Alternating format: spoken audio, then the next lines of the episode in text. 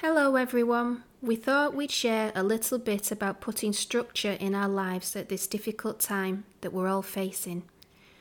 Most of us during this time have lost our daily routines. We're now cut off from the support networks outside of our home and those who used to come and visit us at home.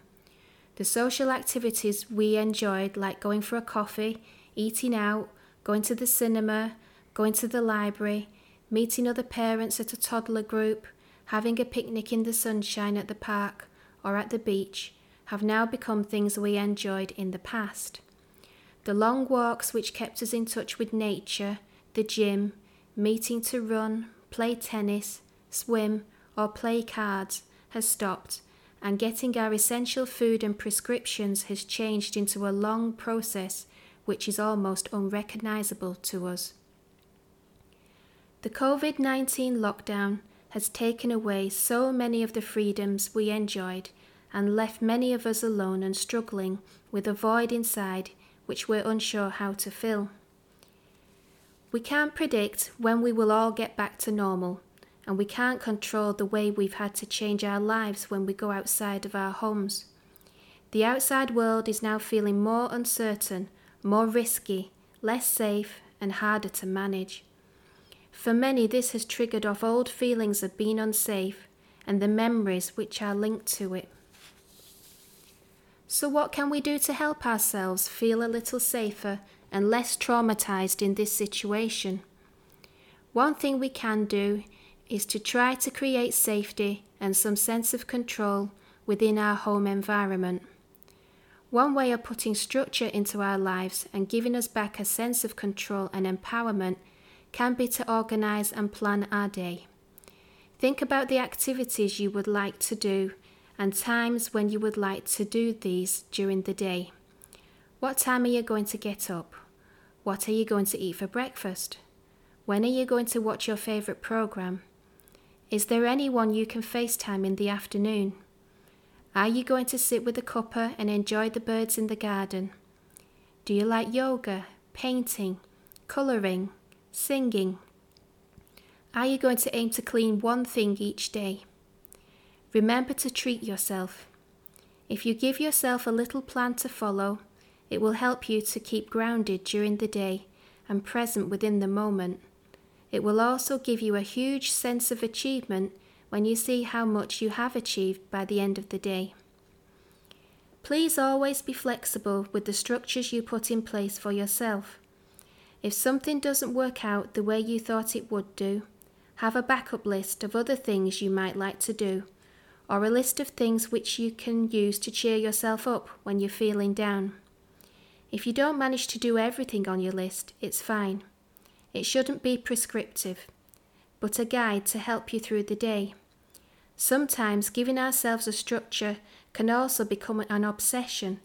Please be aware of this and try to put new things into your routine so that you don't end up feeling trapped in a routine which you feel is controlling you.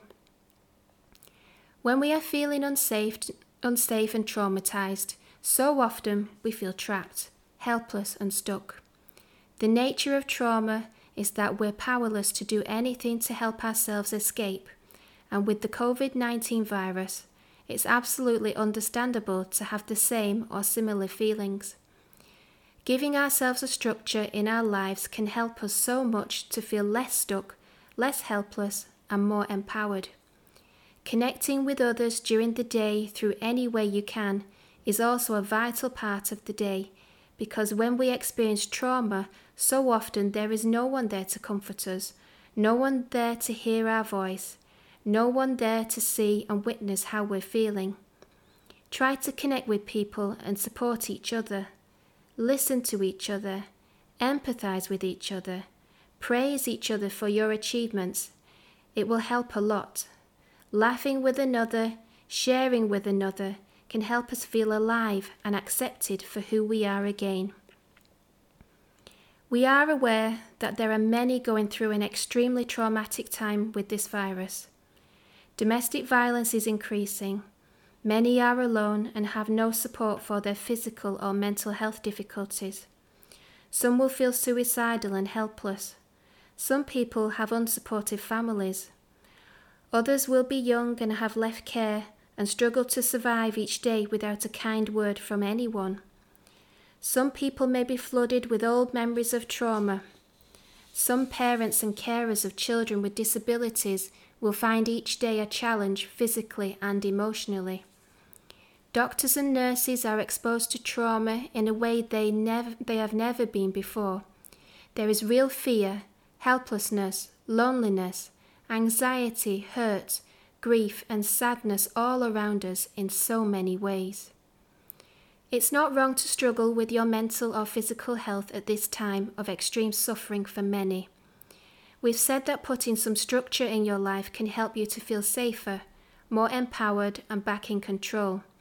But we are very aware that there are so many things inside our homes as well as outside of our homes which can make life feel still very out of control and unsafe. We're very aware that sometimes it's very hard to allow ourselves to build structure within our lives. Some people may find that connecting with themselves at this time feels too much. It can feel really scary to connect with each day when life has become too much. Sometimes the only thing we can do is to survive in whichever way we can. Some of us may find that we go back to old coping strategies which we may have had when we were young. We may dissociate or space out because the feelings are too scary and painful. We may self harm. We may feel numb. We may bottle our feelings up and implode inside, but feel unable to talk about it. We may want to grieve but can't find the words or the tears. Try to be patient with yourself and give yourself time. It's okay to find life difficult, and it's okay not to be okay and not to be able to find the motivation to put a structure in your life. Sometimes we just can't, and that's okay.